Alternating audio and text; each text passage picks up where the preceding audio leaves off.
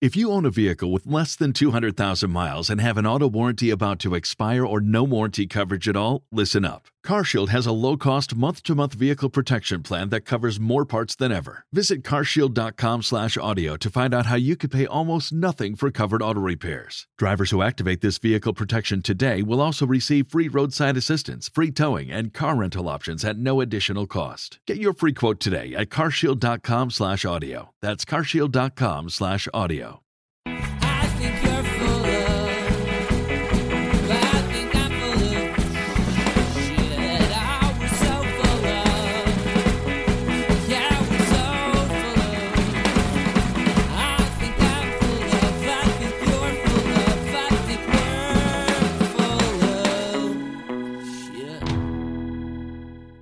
Hello, everyone, and welcome to So Very Wrong About Games. I'm your co host, sick in both body and mind, Mark Bigney, and with me, as always, is my co host, Michael Walker.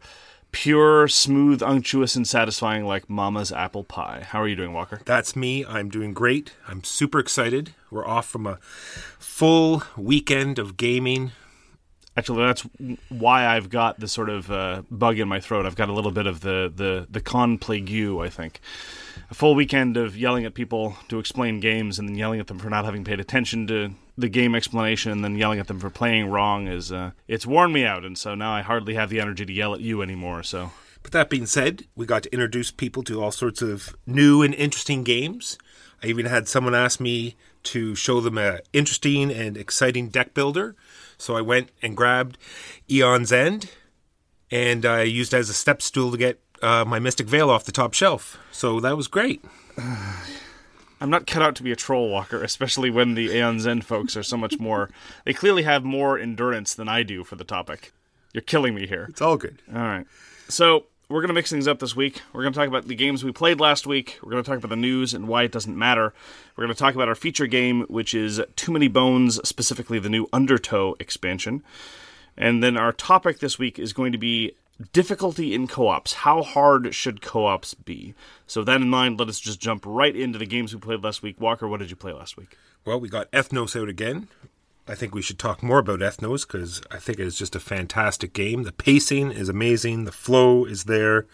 It's play or draw, Mark. Play or draw. It's true. You, being able to chant that as people, t- when and if people take too long is great. The I, I noticed there are two very strange verbal ticks that I introduced that seem to have caught hold locally. One is saying orcboard over and over and over again with respect to anything that has even remote verbal similarity to orcboard. Uh, the other is when you pull a dragon, saying dragon in the highest falsetto you can possibly imagine uh, before proceeding to the next step. Ethnos is a fantastic game with huge variability, all these different races that you form this deck with, and each race has its own ability, and you're playing down either sets of colors or sets of races to get uh, area control on this map, and it's just a great, quick little game by CMON. Ethnos. Got to play El Grande. There were this was actually at the start of the event that we were at this weekend. A bunch of people were milling around wondering what to play, and I said, you know what? I am surrounded by a whole bunch of people who call themselves gamers, and none of these people have played El Grande, and that is a shame. So we played vanilla El Grande without any of the expansions, although some of the expansions I do enjoy. El Grande is in many ways still, I think, the best area majority game that there is you know, when playing a coin game or a lot of the more complicated games, I often wish I were playing El Grande instead. And this was a great game. Came, right down to the wire. The winnings, the, the the winning score was one higher than the second place score, and this was in a game where where multiple people scored in excess of hundred points. It was tense. It was fluid. In other words, it was a game of El Grande. I've never, I have yet to play a game of El Grande that stagnated or lacked tension as the game went on. It's aged so very, very well, much like my fine co-host. And so I cannot recommend El Grande enough. I haven't played the new uh, Z-Man big, ba- big box version, but at least I've seen pictures, and at least one thing is true of that version over the version that I have, which is that they don't have misprints on the board. It's obnoxious. They they misprinted the names of the provinces on the board. They got rid of some of the double L's, and which is a huge pronunciation deal uh, for when you're you're pronouncing the, the names of the Spanish regions. But not that it really matters. It is very very abstract. Was originally themed around the Trojan War, after all. But El Grande is a marvelous game, and if you call yourself a gamer and you haven't played it yet, then I think that there's something serious. It's a serious lacuna in your experience, and I recommend you give it a shot, whether or not you like area majority games, because it might change your mind. And so that's El Grande, a perennial perennial favorite of many a gamer. You and I got to play a new game called Who Goes There. It's a fantastic produ- produced game. Yes, I've never seen anything like it since Mechs and Minions. it's very pretty. Everything fits perfectly in. It's got these fantastic inserts. The multi-level character boards that Yeah. hold everything nice and tight until you pay the experience to unlock them, and then they go up to the main board. The art style is very, very good. It's it's sort of a vaguely evocative of a French comic book style, but and the miniatures are extremely. Oh yeah, it's This- beautiful, beautiful game. This would all be fantastic except for the fact that you actually have to play the game. Yeah, that is a bit of a downside. I mean, that is probably one of the weaker elements of the game. You know, the game itself. All right, that being said, now I was thinking about it. Neither you or I like Dead of Winter. No. Nor do we like Police Precinct. I don't know even if you've played Police Precinct. I haven't. But I'm going to throw all of these games into a genre I'm going to call deck milling games. And I just don't like deck milling games. And I really think that Who Goes There has more issues than that, but that is definitely one of them. It is a, a game based on. It's a game based on the novella "Who Goes There," which inspired the movie The Thing. There you go. So in many ways, I'm, this is- searching for the director's name This is- of, of the thing, but yes, John Carpenter. John Carpenter. So this is more the thing than the thing. This is the hipster the thing. This is the this is this is the thing before it was cool. and when I when I read things about it, I thought it was fantastic. You pass this clicker back and forth, you know, determining to see if you know the person you're bunking with is the thing, or the person you just traded to is the thing, and now you're a thing, and then you have to do this crazy math equation, you know, times pi times the elevation of the helicopter and the and how many times the propeller's gone around, and if you beat that number, then you get to fly two steps in the air. Walker, It's- with it's- with so many flaws of the game, you don't need to embellish ones. The It's- final the final calculation is merely times six. That's not a massive no, math problem. It's true. It's a little it's a little abstract to keep having to remind people what times six it is, making the final determination. Anyway, to, to a certain extent, I think we're bearing the lead. I think you're exactly right. It is fundamentally a deck milling game. In order to accumulate victory points, you just need to go and do this risky thing, and over and over, which is drawing from these decks. And very often, you're going to get nothing for it, and drawing a card will constitute at least at least a third or more of your turn. I think we need to spend at least a, You a couple minutes. No, no, no. Bury this even more? Sure. Well, no. uh, Here, here's here was my biggest concern when reading the rulebook. When reading the rulebook, I was concerned about two factors. One factor was it seemed like the kind of game where individuals wouldn't do much on their turn, but the game would last very long, two to three hours, and that was very much borne out. The other thing that I was very concerned about was once you are infected, once you're a member of the aliens, once you become a, a, a traitor, your victory conditions do not change. They become the exact same as they were before. You get points the same way, you accumulate them the same way, and you score the same way. It's just now your score is added to a different tally. And my immediate reaction to that was so where's the substance to the paranoia? What action is the suspect individual going to perform to cause people to become suspicious of this individual? How do they have to hide? And the answer is they don't. There's no change to the gameplay. You're involved in a tedious deck milling exercise unless and until you might become infected, and then you continue the tedious deck milling exercise. It's just now you're on the other team and I, I won't you, you clearly don't have the stomach for going on for the next 10 minutes about uh, many of the other awful things that the thing that that who goes there does. But that was one of the biggest concerns for me. And and for what it is worth I agree with you that it belongs in a lot of those deck milling games but it also to me belongs in the same category as games like Battlestar Galactica which tries to involve paranoia and intrigue but just has a overcumbered system that goes on too long and is just tedious bookkeeping until such time as something weird happens anyway. That's right. And it has this great crafting system where you get to build your weapons and stuff, but they made it so difficult to do that that it it doesn't make it interesting and fun. It just makes it even more tedious and painful. I agree. And that is who goes there. I got in some of the expansions from Street Masters that I didn't have access to before. When we did our initial review, we had access to the original Kickstarter base pledge, which had tons and tons and tons of content, and they uh, Blacklist Games, which is the company founded by the Sadler brothers, has made the subsequent material available on their web store, namely the Twin Tiger expansion as well as the Redemption expansion. So I picked those up. And so I've been playing a number of games with the new stuff.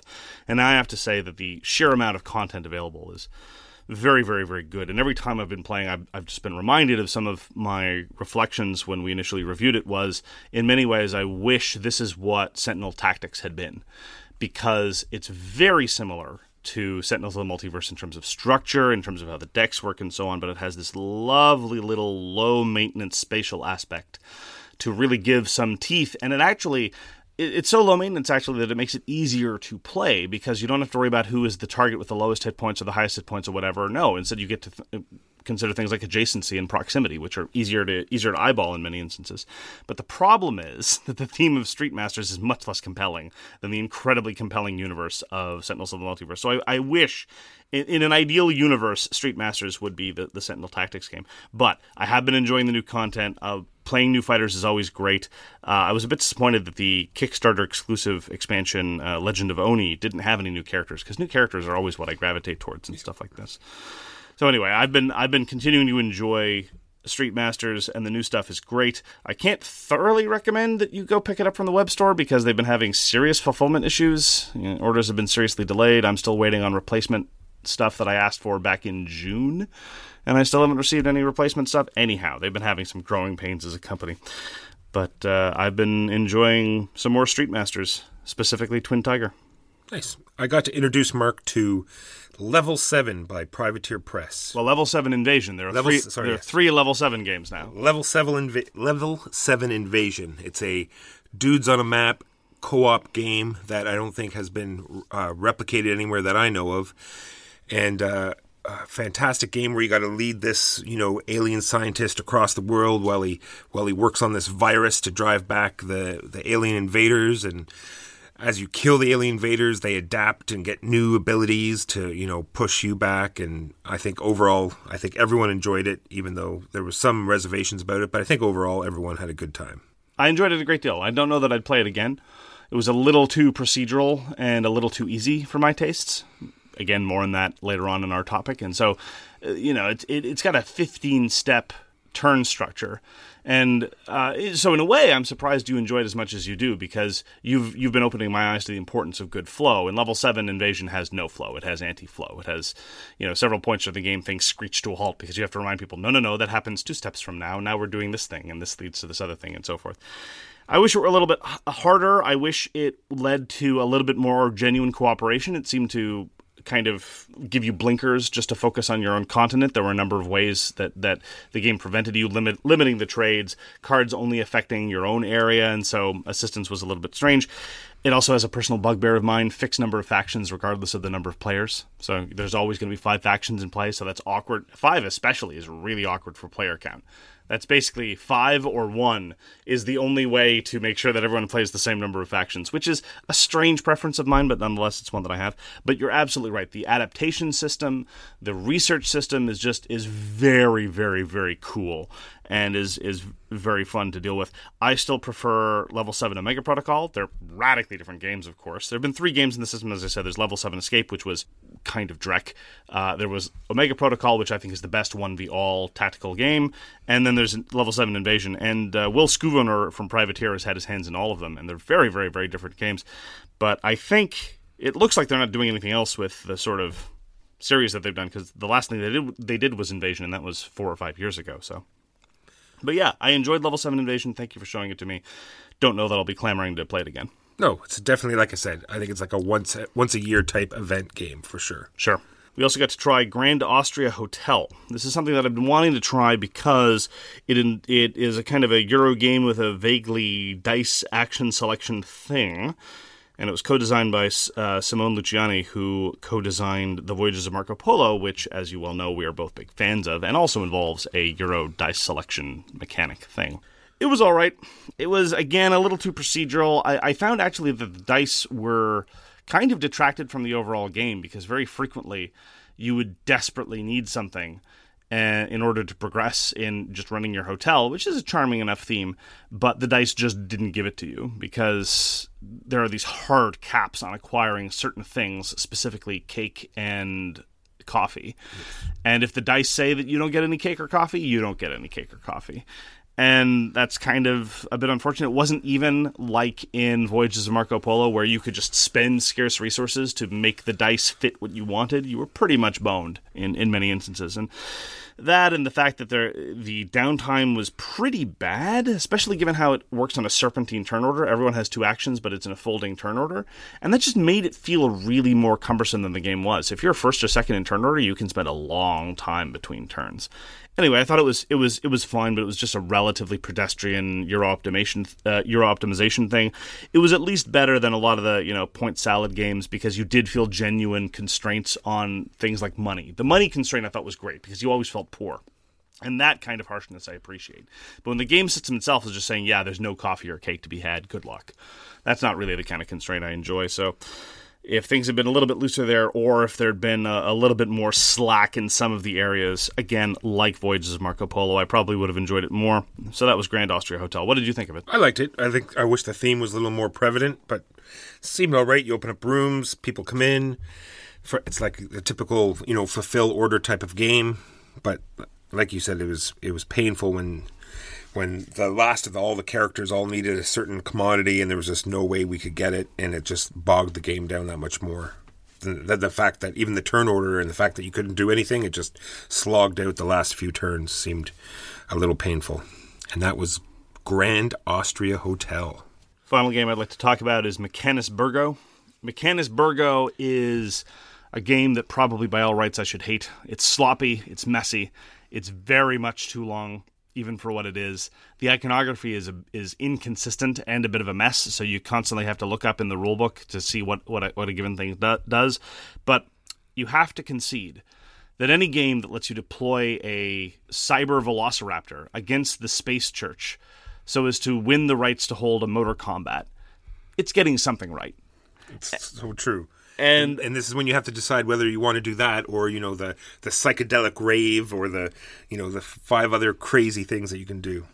And look, in the game that we played, my characters, who consisted of a couple of celebrities, managed to dominate the social scene. And at the same time, uh, Walker was off in the corner building a small coterie of incredibly violent thugs and combat robots. And then, near the end of the game, he said, Ah, screw it. I don't want to rule the city. I'll just take it over. And he declared himself to be the enemy of everyone. And we, the other players, couldn't get our act together to stop him, mainly because we committed some crucial mistakes. Anyway, all of this is to say, Mechanisburgo is basically a worker placement game, but there's a lot of other stuff going on. It's got assassinations and hacking and sabotage and all this other stuff. I I have a soft spot for Mechanisburgo that is probably in excess of its actual merits, but it does do things that I haven't seen other games do very well or even at all. And it's got this lovely sort of cyberpunk 1950s or 60s era sci-fi feel. All with all with the lovely veneer of the Spanish language put on top of it. So I don't I didn't deliberately set out to play two games with a lot of Spanish in it over the weekend, but that is what ended up happening. And Mechanis Mechanisburgo also has there's never a dull moment in it at least in terms of seeing what the new turn has to offer you. There may be a little bit, of a bit of dull moment if someone says, "Wait, how does assassination work again?" And you have to remind them because there's a lot of rules to, to to to keep track of. But unlike a lot of other games that are you know three to four hour worker placement affairs, at least Mechanisburgo has character and it's got a lot of novelty to it and a lot of interesting stuff happens. So that that that's my sort of tentative pitch for Mechanisburgo. I still enjoy it. Yeah, I I had a lot of fun. I didn't feel like I won, but whatever. It was Dude, sort of like you a. earned that, dude. It was. Uh, you kicked our asses good. um since you pray i'm just gonna i think the resolution took a little while like once you've placed everything like i love that part how you place your workers out how you you know incorporate your all your minions and your provinces but then once you start the resolution that seems to really bog down a lot and then some of the actions have a huge swing right Yes. because you get to play you have an action hand of cards that are one through six and then some of the abilities where you can draw a card off the top of the deck which is a zero through eight Yes. so that could be a huge swing. But other than that, it is very, very interesting and fun little game. the thing you have to internalize with Mechanisburgo, and it's actually less, in many ways, it's less random than it seems because, yes, the, the, the consequence of any individual action may have a huge swing, but the thing is, you have to accept that your your corporation is going to undergo some churn. Because it looks like a worker placement game, like a lot of other worker placement games, where you go out and you get new workers. And almost any worker placement game where you can do that, that's the dominant strategy. But in Mechanisburgo, you have to accept the fact that you're going to undergo some churn. I was actually in a bit of a problem because nobody had assassinated or seduced away or in any other uh, other ways incapacitated any of my characters. And as a result, I had nothing to do in the third round. It was actually constraining because there was no point in my getting in going and getting new employees. So you have to accept that you're always going to be fluctuating. It's a bit like Civilization in that regard. I can't believe I'm comparing Mechanisburgo and Civilization. There's such. But it's a bit like Civilization, the fact that you have to accept the fact that you're going to lose some cities, but they're going to come back. You have to accept that there's a bit of an ebb and flow to these things, and Mechanisburgo is the same way. I think I need to retire now in shame from having made that analogy, but I'll stand by it. So those are the games we played last week. Now let's move on to the news and why it doesn't matter. What do you have for the news here, Walker? I have one news item, and for some reason I feel we already talked about it, but I'm going to talk about it again because I just saw it. And it's, that's an expansion for Feast for Odin called The Norwegians. It's true. We well, we didn't talk about it. I talked about it, but you don't listen to what I say. So That's what I'm saying. I, that's what I assumed, but I just tune out anything you say anyway. So, Sure.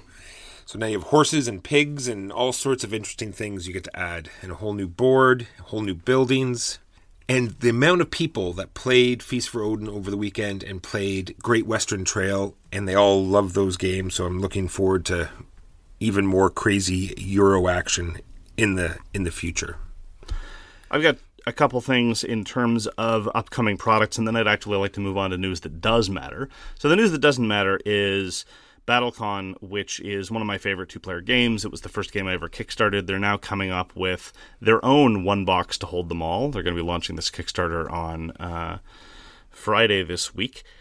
So I fully anticipate that the box production will become a waking nightmare, and we will see it only in two to three years, much like Oblivion did. The other new product coming up is an expansion for the quest for El Dorado called Heroes and Hexes. And like any deck builder, you obviously want more stuff. This actually isn't going to be adding many new cards, but it is going to be introducing uh, some faction asymmetry from the start and a whole bunch of other stuff. Anyway, I've said before, I think Reiner Knizia is back. He's designing games that I like again, and so I'm very much looking forward to his, his new output. That's going to be coming out in Essen this year. Now I'd like to move on to news that I think does actually matter. I want to talk about a game called Manitoba. Have you heard about this, Walker? I have heard a little bit about it. Okay, here's the deal. So DLP Games, which is the publishing house set up and operated by Reiner Stockhausen, who's the guy who brought us Orléans and Altiplano, among other things, is publishing a game called Manitoba. Here's the problem. Let me stress right from the outset that when it comes to claims of cultural appropriation per se, I don't I'm not moved by such claims in and of itself. I don't have any necessary problems with it. Here's the thing. In Manitoba, you're nominally representing different groups of Cree. And in this game, you progress along a totem pole path. Like there's this this this in, integrated mechanics about building totem poles. The Cree don't build totem poles; they never have, and in all likelihood, they never will. And here's why this is galling. All right, it's galling because totem poles possess deep cultural and religious and spiritual significance for the people that do construct totem poles. And the fact that the publisher is off is obviously so indifferent to even finding out the first facts about totem poles. We're not talking about deep research here. We're not even talking about a trip to the library. We're not even talking about oh goodness cracking open a book. We're talking like the first two paragraphs of Wikipedia here, right? The fact that a publisher, any publisher anywhere from any country would seek to use a religious or spiritually significant artifact and practice as dressing in a game and they can't even be bothered to read the first couple paragraphs from Wikipedia about a given practice, that I think indicates a level of intellectual laziness that I find in the abstract unsustainable. And in in the particular, I think it shows a certain degree of contempt. And that contempt, I think, is what is bothersome. I'm going to try to retire the word offensive because it's often misused, and I don't really care about feelings. I don't care if anyone's offended. I don't care that I'm offended or whether whether any Cree people are offended or any Haida people are offended. That's that's not the point. The point isn't about feelings. The point is about contempt for cultures not your own, and that I don't think is acceptable, whether it's in a commercial context or in any other context. And let's be clear here. Let me because a lot of whataboutism showed up in a massive 14 page thread on Board Game Geek about this. And a lot of whataboutism showed up even when the CBC, our national state media, ran a news piece about this and contacted Reiner Stockhausen in interviews. So there's a lot of whataboutisms. Like, well, you know games about the mafia. Well, you know games about my country. Well, you know the movie Gladiator. I don't care. First of all, some of those may be acceptable, some of them may not be acceptable. But we are not talking about Viking helmets having horns on them or something. And I personally don't care, and I don't think it's it's problematic or contemptible if you display the Cree using canoes that they didn't traditionally use. Obviously, there's a line, right? And I think that shape of shape of tint or type of coloring or anything like that is on one side of the line and i think that using someone's religious practices as window dressing when you obviously don't care that's on the other side of the line that is the standard that i am articulating here and it's clear, just just for context, that the contempt and indifference that the publisher had for, for the theming here went far beyond that when on the back of the box they talk about Manitoba's, and I quote, majestic mountains, end quote, which further shows that. See, I finally got Walker on my side. The rest of the time he was looking very skeptical, but now I think he finally understands where I'm coming from. Anybody who knows anything about Manitoba at all, and it's the name of the game, knows that there are no mountains in Manitoba. The highest elevation and the lowest elevation are separated by roughly the length of my forefinger. And some of you might be saying, oh, but Eurogames don't care. Then, if Eurogames don't care, I would say two things. Number one, don't start messing with people's cultural traditions. Make it about something else. If it doesn't matter, then don't start messing with other cultures' traditions. And I could start talking about colonialism, but I don't have to. I think I, I, I think you don't even have to start bringing in things like cultural appropriation or colonialism to talk about how this is a problematic practice. I don't think you have to. The second thing I would say to the claim about, oh, it's a Eurogame, things don't care, I would point to the works of Cole Wehrle, of Martin Wallace, uh, of Uwe Rosenberg, some of the works of Reiner Knizia, Mac Gerdts. These are Euro designers who design Euro games very often, and they do copious research, and their games are better for it. They, they feel more grounded. The thematic consistency is often greater. They often come with lovely little unnecessary but beautiful value added almanacs talking about the historical context of what's going on. These are people who take their work seriously. And that's what I'm talking about here. It is professionally contemptuous to put out a product like this. And I think that they deserve to be ashamed of that, if nothing else. So that's what I have to say about Manitoba as a board game critic, not necessarily a cultural critic or uh, an ethnic studies critic. And I really do think that all the whataboutism and all the it doesn't matter is really missing the point. And I think you're really burying the lead if you start talking about, like, oh, well, you know, the Vikings with the horned helmets. Not the same, not analogous. How about Pillars of the Earth? Isn't that the one where they use a cathedral? You build a cathedral as a timing mechanism? Sure. But the culture in question built cathedrals. If Pillars of the Earth had you building a mosque in yeah, in no. medieval in medieval England or in uh, medieval central France, the the analogy one of the analogies that, that was raised in in Board Game Geek I thought was quite good. It's like this would be like the Bavarians building Stonehenge. Yeah, right. right. That's the one I was going to bring up too. I thought that was hilarious. like uh, even setting aside the fact that Stonehenge represents a religious tradition that is mostly dead, when we're talking about active religious and spiritual traditions that are currently being practiced, I don't think you have to be practicing a certain spiritual or religious tradition to recognize that you should, if you are going to deal with it in your work of fiction or in your commercial product, do your due diligence. And we can all have reasonable disagreements about what due diligence constitutes. I'm going to establish that a minimum baseline for decency is read the Wikipedia entry. That is the minimum standard of decency that I'm going to articulate. That works for CMON apparently when they, you know, Yeah. Yeah, no, exactly. We made fun of them when they pulled the Katahi mess, right? And I think that they deserve to be ashamed for their sloppy level of research for that product. And that was a marginal Kickstarter exclusive one monster in a pantheon of things they were just clearly adding adding later on. This is the core conceit of the game. It's not even just the trappings of the cover art, which apparently the cover art, you know, commits like a billion other fundamental cultural mistakes, but we're talking about the core conceit of the game about a religious tradition that does not apply to the people in question. And this is also for, for, for broader reference, and I think you should do some reading on this. This is broader. Uh, this is part of a broader tradition of a strange fascination on the part of some people from Germany about First Nations people in Canada, the United States, which has a whole bunch of other problematic stuff.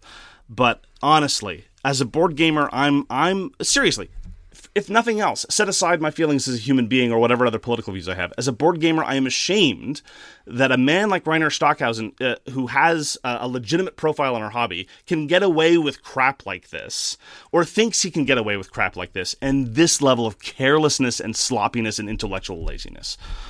And that's the minimum of what I think one can say in this particular case. Do you think I've overstepped, Walker? Not at all. All right, then.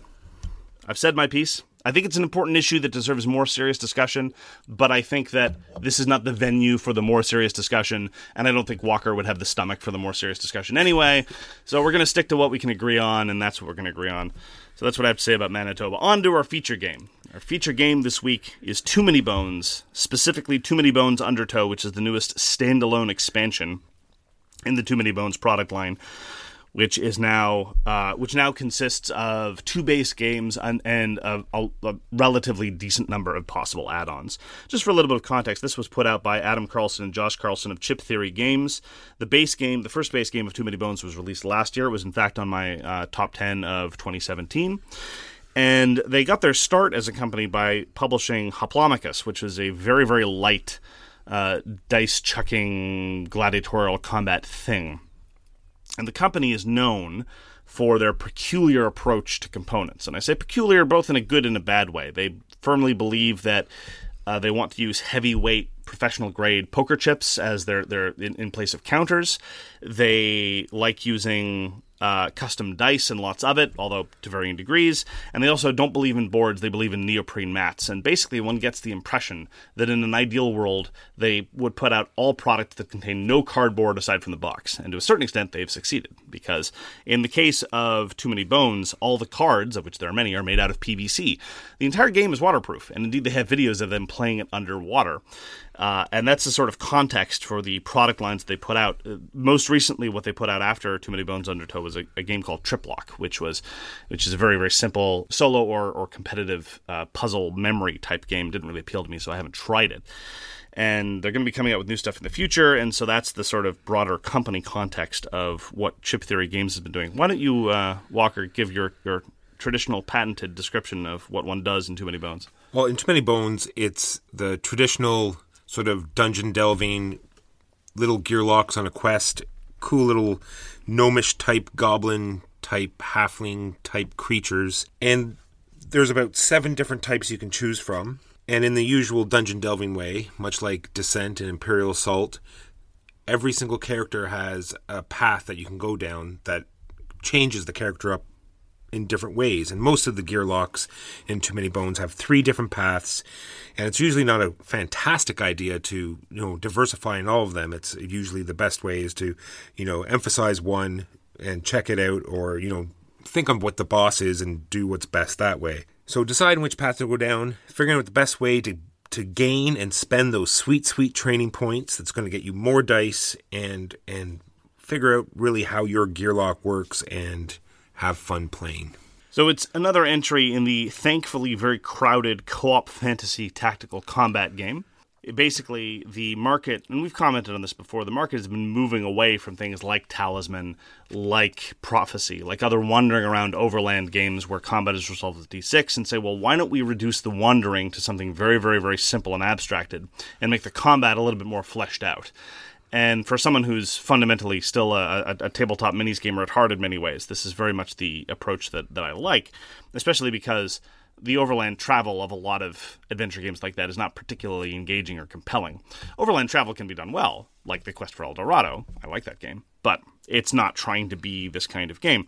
So let's talk about that asymmetry that you were talking about. There are 10 characters available now, four in the base game of Too Many Bones, two more in Undertow, and then the remaining four are add ons that you can buy separately. And honestly, of all the add ons, the characters very much I've said before, are the things that I recommend the most. The asymmetry here is so huge that it actually reminds me teaching a bit like Root, in that you start with the core game elements, and there's more there's more in common amongst uh, across the different gearlocs than there is in something like Root. But then you have to spend a little bit of time explaining to each player how their character works. And this goes all the way from a simpler character like Picket, who doesn't really have much by way of weirdness, most of it is re- reasonably straightforward, all the way to something like Tink, which I've had to explain to many people because Tink builds and runs robots, and everyone wants to do that because that's obviously awesome. But everything is very, very, very in depth and kind of unique to his character. This costs dex. This doesn't cost dex. This is when this happens. This gets deployed. This thing, this die works this way, but this die works this other way because it's rainy on a Tuesday, etc., etc. And this is, you know, honestly, like every other game of this type, both a strength and a weakness. It's a strength because you get these radically different experiences playing these different characters, but it can get a little bit tedious explaining to somebody if they don't know the game backwards and forwards. If somebody already knows the core rules and is able to internalize what's on the back of the sheet, then all's well and good for the most part even though the rules sometimes aren't particularly w- clearly worded. But as somebody who really likes strongly asymmetric experiences, I do think that that is one of the best elements of Too Many Bones. Yeah, I have the exact same sentence on here, much like Root and or Vast, that every character plays their own sort of game. The way that they've incorporated these dice to work in such different ways is really fun to watch and interesting. Everyone, you know, I mean, everyone is fun. It's not as though, you know, in Vast where, you know, the cave was completely boring and whatever, but every single character is is fun to play. It also helps that it's co-op, right? Because then you naturally have to find ways to interact with the other player to compensate for their weaknesses and be able to do things that they can't do. And, each character comes with this huge, like you said, this huge sheet that you can follow along and, and look ahead and shows you all the dice facing so you can sort of, you know, hopefully figure out what to do. Yeah, it's a bit it's a bit daunting because you see all these custom dice, you see this wall of text explaining how the character works uniquely, and one of the ways in which Too Many Bones, I think, makes things more complicated than it needs to be, or at least more daunting than it needs to be, is that sometimes a skill only makes sense when you pay attention to a single letter next to the skill description. The difference between a skill being an active skill versus a locked skill, a diff, uh, an instant skill versus a counter skill. These minor differences that are so easy to gloss over, even for an experienced player, that might make all the difference and turn a die from borderline useless into amazing. And some of the information presentation is not as good as it could be. It's been getting better. I remember back in the first printing of the base game of Too Many Bones, the reference sheets didn't even include the die faces on them. They just had a vague thematic description of what it was. So then what you had to do was you had to get this reference sheet, pick out the die from your tray, look at all the faces, look at an icon on the die, and then cross reference it back to the sheet to figure out what that icon did. It was a pain. But say what you want about chip theory games, and I will very shortly. So don't worry, fans of chip theory games, you can sharpen your pitchforks for now because I'm defending them here now. They've been extremely good at making sure that every owner of the game can get the newest stuff with a minimum of expense and hassle. They've been incredibly heroic in that regard, and I give them I give them full credit for that. So I just want to talk quickly about how the actual game works. It's if you've played Gloomhaven, then you sort of know how it sort of works. These are like the city cards. You're instead of having like this long, grueling map that you have to move across, you have this. You set up this campaign deck where you just flip through the deck, and when you get to the bottom, that's that's the boss and every time you flip up a card, it gives you a little scenario, and you have two options, and they're going to give you different rewards or or whatever it is, and that and that leads to another point I was going to make later is the fact that you can either do a short game or a long game because a lot of the options on these cards are just to run away or to exit or just to do one that doesn't cause a battle. So if you don't feel like doing a super long game, you can sort of streamline your way and get to the end, or you can fight out each battle. And then once you've decided to do the battle, then you just take out this little neoprene mat, you set up your guys, and it's this little, you know, skirmish type game, and it's very interesting and fun. So the the deck of encounters, I think, has really been growing by leaps and bounds. The variety in the core game was impressive in terms of the kind of encounters they do. Sometimes you get surprised with these charming little mini games. There was actually, I don't want to spoil too much, but without going into too much detail, there's a dexterity challenge in some of the encounter cards of the base game. And I love weird little nonsense like that, especially in a co op game where you don't have to worry about balance too, too much ways to modify the fight. Some of the modifications are simple, some of them are a little bit more in depth, some of them change the way you approach how your character operates. Some of them are a little unfair, some of them might completely kneecap one character while not affecting another character. But again, you're there for the variety. To a certain extent, you're there for the ride, and the fact that it, the balance isn't isn't isn't perfectly fine tuned is, is is kind of okay when you are presented with interesting scenarios. And with the expansion in Undertow, I really feel like they've dialed that up to eleven. I was actually going to complain about the sense of humor in the game in that it's often a bunch of kind of cheesy puns. But I have to say they've upped their pun game in Undertow, I think, to a certain extent. I was immediately charmed when in the first game of Undertow I played, there was a Clash reference. And it was about whether on the raft should I stay or should I row. And then after that, Immediately, and I was like, oh, okay, well, that's kind of cute. And then immediately thereafter, I drew a loot card that made reference to Guns N' Roses. And that point, I was okay, fine. You've won me over. I was originally not totally sold on your sense of humor, but the new stuff, I is just lame in just the perfect right way. It's it's just it it, it uh, it's obviously it's a very personal thing, but it's very much to my You're taste. back on board. Yeah. Oh dear lord.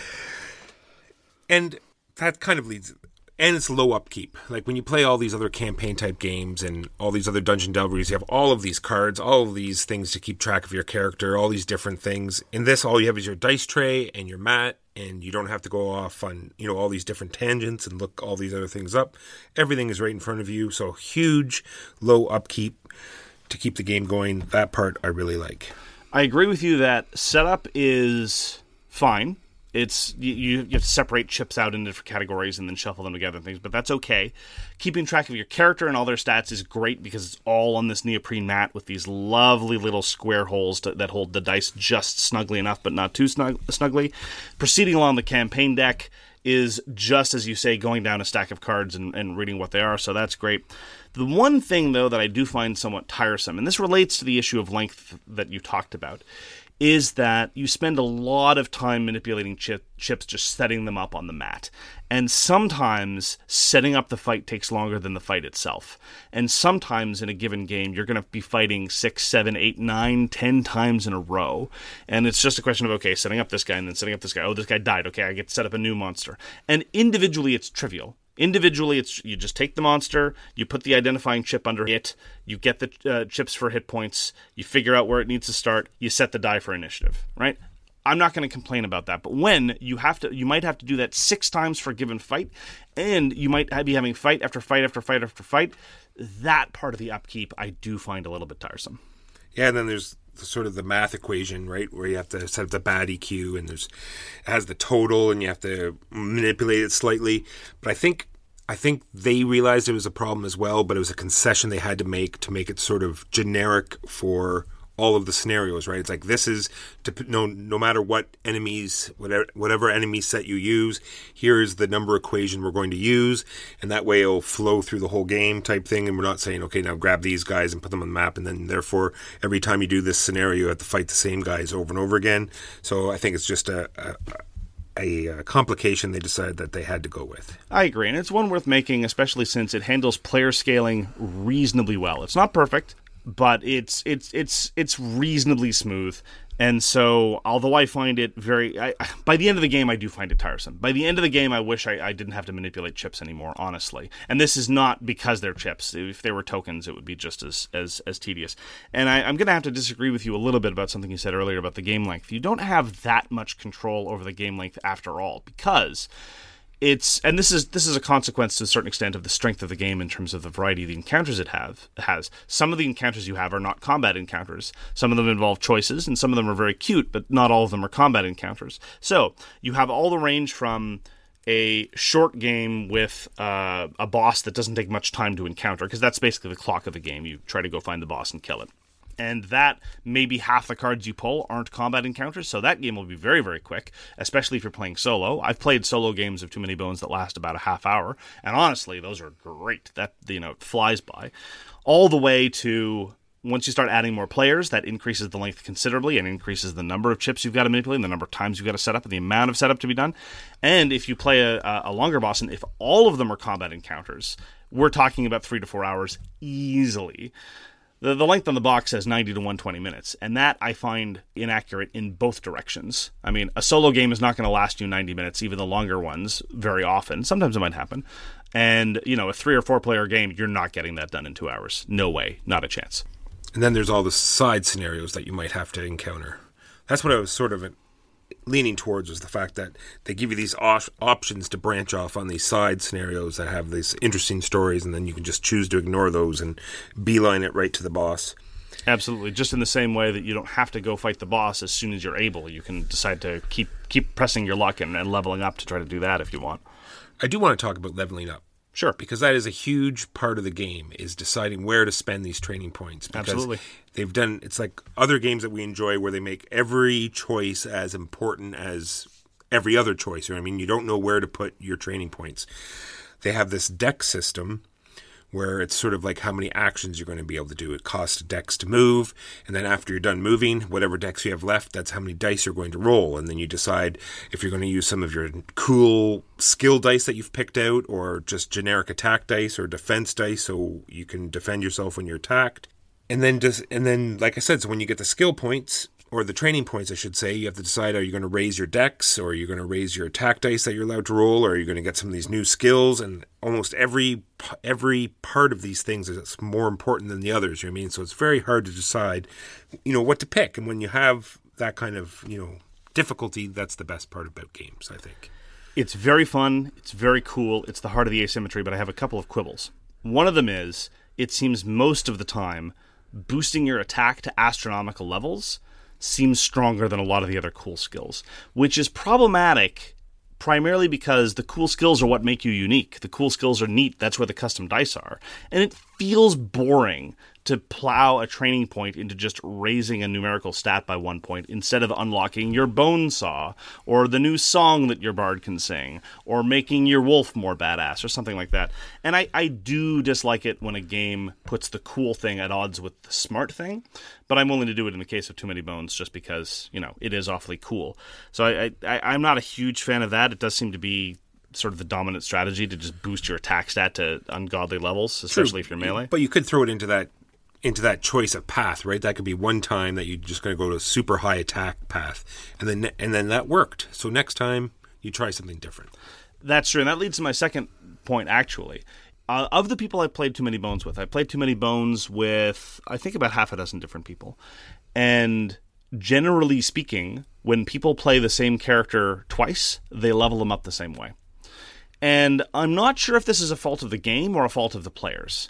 You're pretty much the only player I've seen, and this is only the last time you played. So you, you and I have played about half a dozen times together, and most of the time you're the one who pursues the attacks, uh, boosting the, the the attack stat. You're one of the people who, after the first time you did it, opened my eyes to the fact that this was this was really a strong way to go. Uh, and you're you're one of the only people I've noticed who kind of mixes it up if you're trying the same character uh, over again. I don't do it, but then again, I'm boring and, and I lack imagination. And so I wonder if that is just because players get stuck in their ways, or if it really is the case that when presented with a set of options, one does seem to be quote unquote most obvious. The most glaring example of this, honestly, is Picket. Picket is probably my favorite character just because he, he, he suits my style of play, which is to say straightforward and boring. And every person who's played Picket has always leveled Picket up the exact same way and done very well with him. And so I wonder sometimes if the perceived variety of character builds is just an illusion, and in point of fact, there's really only one or two ways to do it, quote unquote, optimally. That could be. I, I have not played it enough, that's for sure, but I can see us playing it a lot more in the future. But I guess that's the thing we'll have to look at. So let's go with the production value. Let's. So, you know, when you have sleeves on all your cards and your deck gets I too. don't. I don't know that. I know, but some of our listeners might know this problem. When you have a sleeve deck and it gets too high and you try to grab it and and it shoots across the table, that sounds like a terrible problem. Well- I don't think anyone should do that. multiply that by a hundred when you have these PVC cards. They're like these super slippery plastic cards that if you just touch them, they slide across the table. And when you grab them, you have to use two hands because you're going to risk firing them across and hurting someone. But other than that, I guess sort of like them. Like you said, there's nothing you can do to hurt them. You hmm. can totally play underwater. There's the game will last forever, and I'm willing to overlook you know these small problems with, although the clarity on some of the cards does get diminished due to this this method they've used. Yeah, so let's talk about the components. And I feel somewhat churlish issuing these complaints because, again, as a company, they stand behind their product 110%. They've they have a, they've been tremendously supportive when new editions have coming out of shipping out large quantities of things at cost or below cost to make sure that everyone is as happy as possible with their purchase. But uh, the chips are unnecessary they could have easily been replaced with tokens. And indeed, a game that is in some ways very similar, Assault on Doomrock, gets by just fine using only tokens, and there's no fancy plastic or clay chip stuff involved. And I find it almost as tactilely satisfying to move around a stack of tokens as I do a stack of chips. I don't know. Maybe there's there's some some haptic feedback about sliding chips around neoprene that I'm that I'm missing. It's kind of neat, but I don't think they needed to go to that bother. The other thing about the cards is the cards are actually less functional because they are PVC. They've had serious printing printing problems where some of the text was borderline illegible. They've had to send out replacement decks of cards over and over again because of that. And yeah, they're harder to handle. They slip the first day that I picked up the game and I tried to take the deck out the car, uh, uh, the deck out the box when I was just inventorying it briefly uh, next to my car. The entire deck flew out, and I was picking too many bones cars uh, cards out of my car seat for weeks afterwards. It's it's ridiculous. And I have to assume that what happened was, and this may be unfair, and if this is false, please correct me. I have to assume that what happened was they've decided at Chip Theory Games that everything has to be deluxe. And for them, deluxe is the most expensive available option. And so the actual consequence of this is that the consumer ends up paying a lot of money for all this stuff. If they'd replaced the cards with normal cards, if they'd replaced the, the, the, chips with tokens, I don't know that there would have been substantial cost savings to the consumer, but there would have been cost savings to the consumer. And we, we would have had functional gains as a result of this. It reminds me of that scene from Misery, where, and I don't mean to compare Kathy Bates to the people at Chip Theory Games again, but, but Kathy Bates comes home with the most expensive paper imaginable because she assumes that has to be the best. And then the author explains to her, "Well, look, this isn't for typewriters. We can't. I can't use this paper in a typewriter because it smudges. It's designed for something else." She's like, "But it's the most expensive, so it has to be the best." And I encounter this attitude all the time, and I really do think that something like that has taken hold of Chip Theory Games. I wish that they were normal cards. I, I, I and I kind of wish that it was more affordable, so uh, that they replaced the chips with tokens. The dice whatever. There needs to be a lot of dice in this game, and I don't fault them for, for, for that. So by all means, go crazy with that. But I, I do think that their attitude towards components is a little weird sometimes. So I really enjoy Too Many Bones. Sometimes I wish it were a little bit shorter. Sometimes I wish the upkeep were a little bit less. But there are genuine moments of surprise, some moments of humor, and tooling around with the different characters is genuinely fun.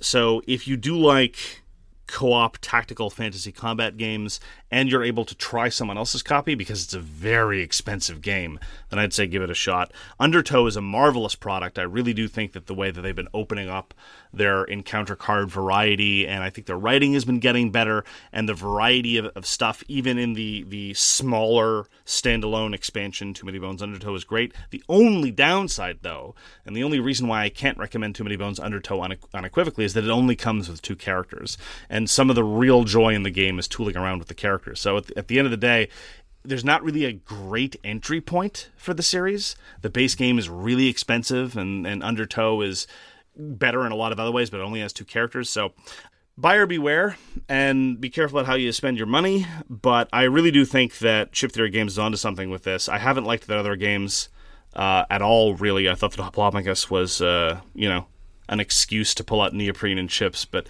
too Many Bones has been uh, consistently entertaining, even though sometimes I wish it were a little bit a little bit less upkeep and a little bit less shuffling things around. And I, I think it's doing well.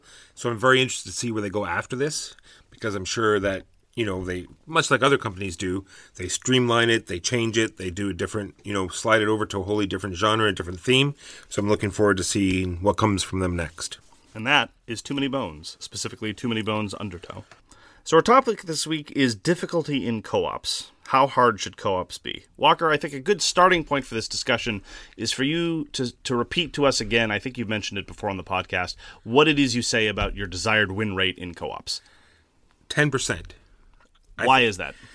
Because I just think it should be hard. And I, I think it leads to to replay at least for me replayability like if i win all the time i'm i'm really not you know that eager to play the game if all I'm going to do is take it all out, set it all up, and look, I've won again. and, you know what I mean? And, and and you know that last moment, that pulling it out of the brink at the very end, that last turn, struggling, trying different methods. You know, like saying, okay, let's try. You know, that didn't work. Let's quickly set it up and let's try this. You know, totally different. You know, scrap everything we tried last time and you know hit it from a whole, totally different direction. I think that's what makes these really tough co-ops fun. I want to do a generic co-op thing, and that's the fact that the only weapon that, that's what I say to everyone when we talk about co-ops. The only weapon co-ops have is randomness. All right, that they're going to pull off these random cards because no one's running the the other side. So it's going to be these random decks, these random dice, random things are going to happen, and sometimes you get hit really hard by randomness. But we're going to talk about games that do it properly. And there's another type of co op, which is the one and done, like we've seen it in exit games, in uh, Unlock. And that's why. You're still not saying it right. Unlock! Thank you. they work because the randomness is taken out because you know you don't need to go back again you know you do it one time and it's over with and that's why they work that much better because you don't need the randomness anymore because you only get to play it once so like you said let's talk about games that do it properly why how do they you know make this randomness not so bad what do i have here mixing rewards and trials in the same deck. Now we've encountered this with uh, Who Goes There, where they have uh, things that will help you and things that will hurt you in the same deck. Zombicide does this as well, and Pathfinder, the card game, does this as well. Whereas games that do it better have different decks where you know this is when something bad's you just just draw from this deck. It's all bad things so you're not going to get messed up. Where and and you did well so here's your reward deck. You draw from that. It's going to be something randomly that you get that's always good. Yeah, the only time I think when mixing the rewards and the penalties together in the same deck is when it's just a part of the game clock. And the example that comes to mind is Pandemic. I don't mind that the epidemics are mixed in with the player deck because it's just a thing you do at the end of your turn. I really didn't like having to go to search through a deck in Who Goes There or games of that ilk because you really do have to. That's how the game advances. And it could be anything from here's this amazing thing to oh, I'm going to punch you in the face. That was not the kind of variance that I thought was particularly good. And I also don't think that it leads to a consistent difficulty curve. It just it, it was too variable in a way that was unsatisfying to me. The next thing I have here is power ramp up. And that means like as you progress in the game, it gets more and more difficult and how other games do it. So there's games like uh, why didn't I put that game in there? The game that I hate. Uh, Eldritch Horror, which doesn't even have this. It just you know you, you're always drawing monsters from the the same queue, and there's no ramp up. It's just your characters get more powerful, and the first turn you might draw this crazy demon that there's no way you can beat, and near the end of the game when you're so powerful you're going to draw you know the little skittering thing that you're wasting your whole turn trying to deal with so the power ramp up options to do a lower level games like uh, kingdom death monster when you go out on a mission you get to sort of scale it the way you think your party can handle it right it's not an automatic ramp up right so you can sort of do it and spirit island is the same you get to set the difficulty at the beginning of the game and there's all sorts of other games like that. I couldn't come up with any. Maybe you'll come up with some that that you get to. Mage Knight sort of does it as you reveal more of the map. You don't have to go out to those areas. You can you know clear up the end bits because you know you're not powerful enough any, yet. The other characters have got you know better breaks. So games that give you options to do lower level stuff, stuff like that. So I've been thinking about this a lot lately, and I've been thinking it in the context as well of games that want to provide a narrative. Because just in the same way that you've been thinking more and more that for you a good game provides good flow, I've been thinking that for me a good game provides a good arc. That things build to an appropriate tempo, that you're not doing the same thing over and over and over again, that there's at least fluidity, if not actually uh, a solid beginning, middle, and an end. I talked about that in the context of El Grande. And I think that to a certain extent, one of the reasons why I find co-ops a co-op loss unsatisfying is the same reason why I find a lot of narratives in games unsatisfying, and that is that good narratives for me are often about failure. The stories, some of the stories that I really like, often involve salient elements of people failing. But in board games, failure is very difficult to render interestingly. Usually, it's usually it's rendered as something not achieving a, an, an effect, just not working. So as a result, you either spend resources or your time or an action or what have you doing nothing, which is not fun, and it doesn't lead to that kind of interesting narrative. I'm talking specific. Video games work the same way too. A lot of uh, my favorite video games have been stories about failure, which kind of undercuts the whole sort of uh, you know god complex wish fulfillment that a lot of video games are about. I'm thinking about games like uh, you know not that we want to talk too much about video games, but you know Dragon Age 2 or Spec Ops: The Line or things like even The Walking Dead season one. You know, games about where the main characters just fail, and you know, no spoilers, but uh, and so game co-op games when you lose, they don't really provide a conclusion; they just end. But then again, they often don't really provide a conclusion; they just end when you succeed as well. And too many bones for all its strengths, sometimes its ends are very anticlimactic too, because the goal of the game is to kill the boss. And sometimes killing the boss is either trivial or just as a result of an opportunistic fluke or something like that. And those aren't often very satisfying ends. And when you lose too many bones, it's because you just run out of time, which again, not particularly satisfying. So the best the, the best that I think you can do, and I've been thinking about this, in order to build to a crescendo of of to give you some sort, sort of sense of an arc is the way that Street Masters does it, the way that Gloomhaven does it, the way that Spirit Island does it. You ramp up in power so that the threats that you were facing at the beginning you were barely holding on, or indeed sometimes they were just wiping the floor with you.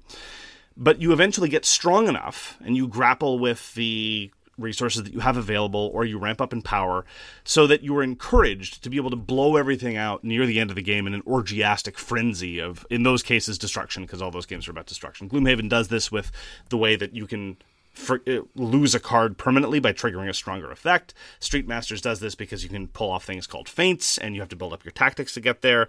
Uh, Spirit Island does this because you just become incredibly powerful near the end of the game, and you feel like the sort of primeval nature spirit that you represent. And those, I think, are the closest proxy for how you can get a good arc out of uh, a co-op game rather than just a never-ending stream of nonsense. So, but let me let me let me bring this back to difficulty then, and I want to talk a little bit about Spirit Island because Spirit Island most of the time is way too easy. At level zero difficulty, or even level you know two or three, especially if anyone at the table knows what they're doing. In my experience, it's very, very, very difficult to lose. I, in fairness, I've read some comments from people talking about how Spirit Island, even at the the, the base level difficulty, is way too hard. They don't see how they can win. I don't know what they're doing. I, am not saying that I'm I, am so much better a Spirit Island player than you are. Indeed, the designer uh, Eric Reuss commented that he wanted around a 90% win rate for for difficulty level zero. I don't know why. It's not a strength of the game. The only reason why it works in the context of a game like Spirit Island is because the levers are so intricate that you can forget the fact that you're basically in a cakewalk. Also, because of this thing that I talked about of the arc. Because at the beginning of the game, the invaders move so quickly that if you haven't played before, or even if you played once or twice, you can't even begin to imagine how you could keep up, much less overtake them. But then by the end of the game, you're crushing them, absolutely massacring them, and it's just an incredible red tide that they can't they can't stand in the way of. Which is to say, all this is to say that most of the games that I appreciate in term in terms of co-op tend to be too easy but hide it well.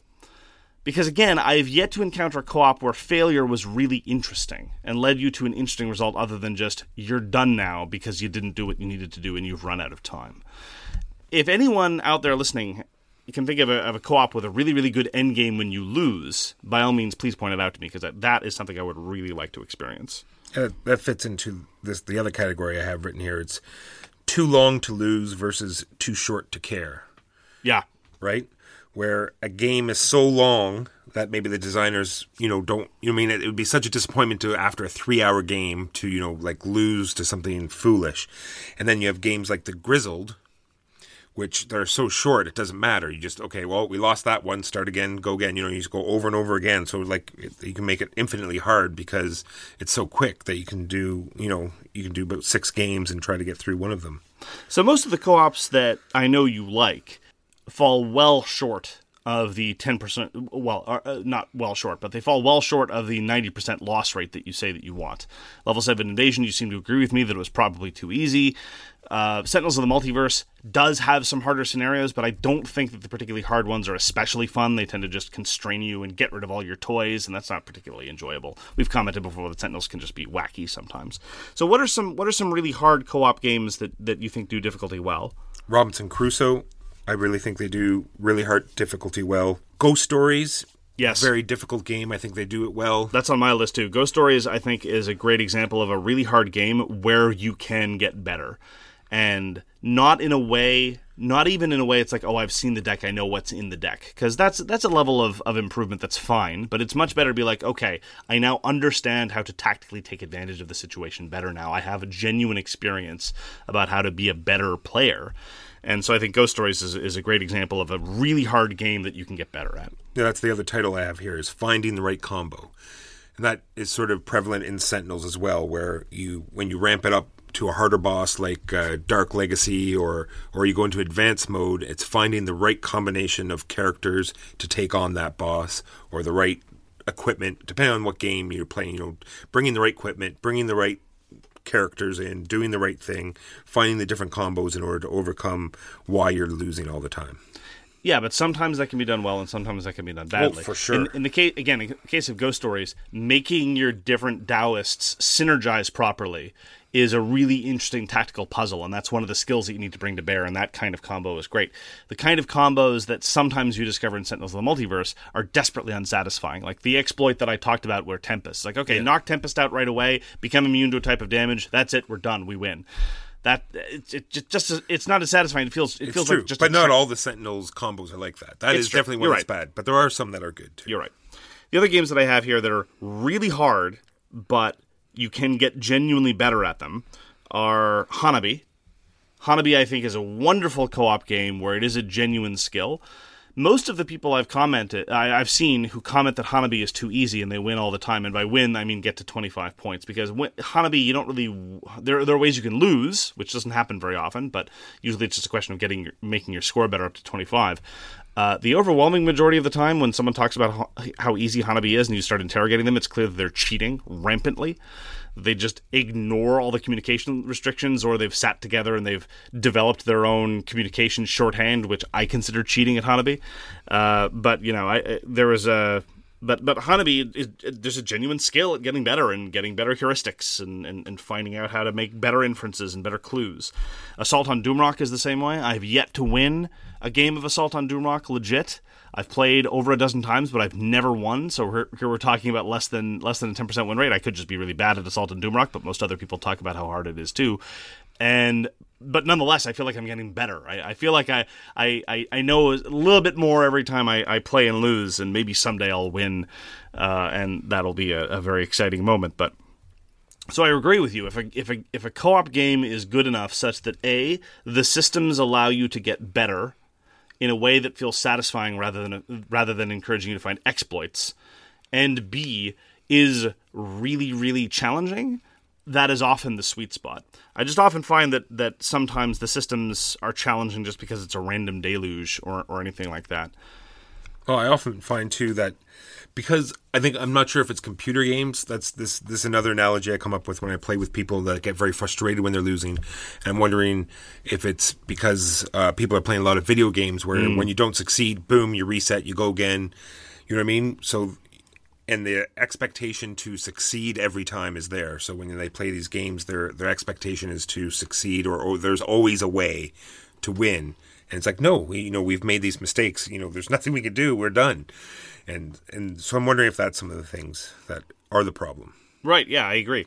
That's why some of my favorite video games have been narratives about failure, or the kind of game where you're not expected to succeed, like your roguelikes, like your uh, competitive fighting games, like your incredibly difficult shmups. Those are those are games where you're expected to get your, your rear end handed to you over and over and over again, but then eventually claw some sort of, of skill back. And I don't really find, and let me be clear, I think you and I are a little bit different in that I'm not looking for a particular level of difficulty. I'm just looking for the difficulty to be managed in a certain way. If the win rate is is close to 100%, but I nonetheless feel like I'm making progress and getting a better sense of how the game works, and I feel that the game systems are deep enough that they reward further exploration, I'm kind of okay with that. I, I'm not a huge fan of games that are too easy, but by the same token, I'm not a fan of the way lots of co ops manage difficulty. Like, they just start upping numbers, for example, or they just start throwing in more bad stuff at a, at, at a higher rate. I'm more interested in the, the, the slightly nuanced ways that you can manage difficulty.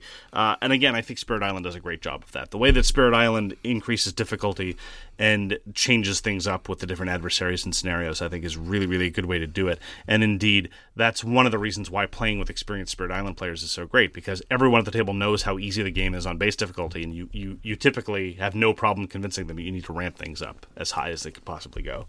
So when I was thinking about this, I've come up with this theory. I want to know what you think.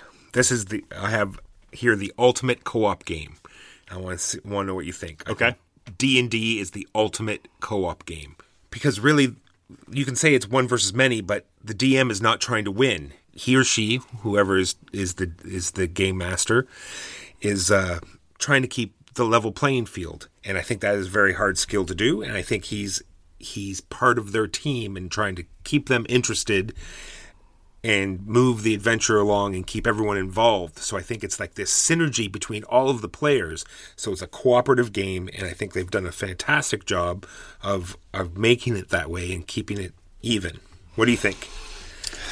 I think, given the mindset of most role players, I'd have to disagree with you because D and this is one of the reasons why I don't really play D and D anymore, or, or similar campaign-based role-playing games, because you get so invested in your character. Again, to me, satisfying stories are often, not always, this is not the only kind of satisfying story, but the uh, satisfying story is often about failure and is often about, it includes things like self sacrifice, includes things like, in, in the case of heroic fantasy, certainly about things like heroic last stands. But you get so attached to your character and you've spent so much time with them, you're often not willing to let the interests of the narrative trump your own selfish interests in the character continuing existence. And that's why I like one shots like Durance or Fiasco, because you you get attached to your character, but the time frame is condensed and the type of story you're telling is such that you know that the character has a strong chance of not making it out alive. And so you get to you, you just get opened up in terms of the story. So that's an instance of where D&D I think the the, the story elements are fighting against the game elements. I do agree with you however that somebody who a, a, a very practiced game master is able to calibrate difficulty just perfectly. And if they're able to get everyone on the knife edge and make every victory feel earned and like every defeat could have been reversed if they had known something better uh, going in, then that would be good. But the pro- uh, the problem there again is that you know defeats in in D and D are often driven by you know just insurmountable number barriers as opposed to you know a clever absence of tactics. Anyhow, uh, so so this this uh, so in this topic we've talked about board games and video games and role playing games. Next we can talk about snooker. How's that? I guess sports is the next thing. Uh, how how do you feel about difficulty in sports? How about this? The hidden traitor in these co-op games. How does that full pull a? Because there's Shadows over Camelot, The Thing, Dead of Winter. These games that now suddenly Battlestar Galactica. There's, so you mentioned all the bad ones.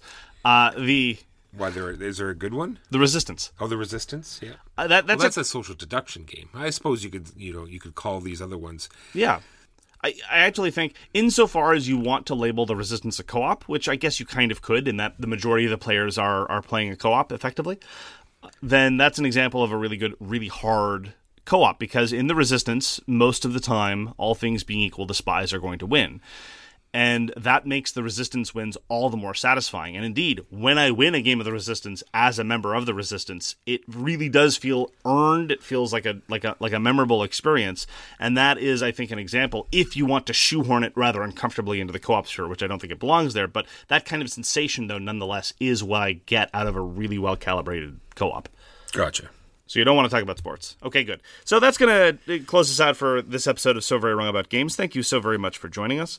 If you'd like to get in touch with us, you can reach Walker via his email, justrolledadice at gmail.com. You can reach me, Mark Bigney, on Twitter at The Games You Like, assuming that this plague has not ended my life. For more public discussion, you can find the So Very Wrong About Games Facebook page, or you can check out our Board Game Geek Guild, which is guild number 3236. We read everything you send us, and we'll get back to you if you can. Thank you so much again for tuning in, and we hope to see you again soon. Take care, and until next week. If you like this show, tell a friend. You've been listening to So Very Wrong About Games, produced by Michael Walker and edited by Mark Bigney. Special thanks goes to What Does It Eat for generously allowing us to use their most excellent song, FOS, as our theme. You can find them at whatdoesiteat.com. You can reach us by email at so very wrong about games at gmail.com or on Twitter at so wrong games. Thanks very much, see you next time, and always, try to be right, but remember you are so very wrong. When you need mealtime inspiration, it's worth shopping Kroger, where you'll find over 30,000 mouthwatering choices that excite your inner foodie. And no matter what tasty choice you make, you'll enjoy our everyday low prices, plus extra ways to save, like digital coupons worth over $600 each week. You can also save up to $1 off per gallon at the pump with fuel points. More savings and more inspiring flavors make shopping Kroger worth it every time. Kroger, fresh for everyone. Fuel restrictions apply.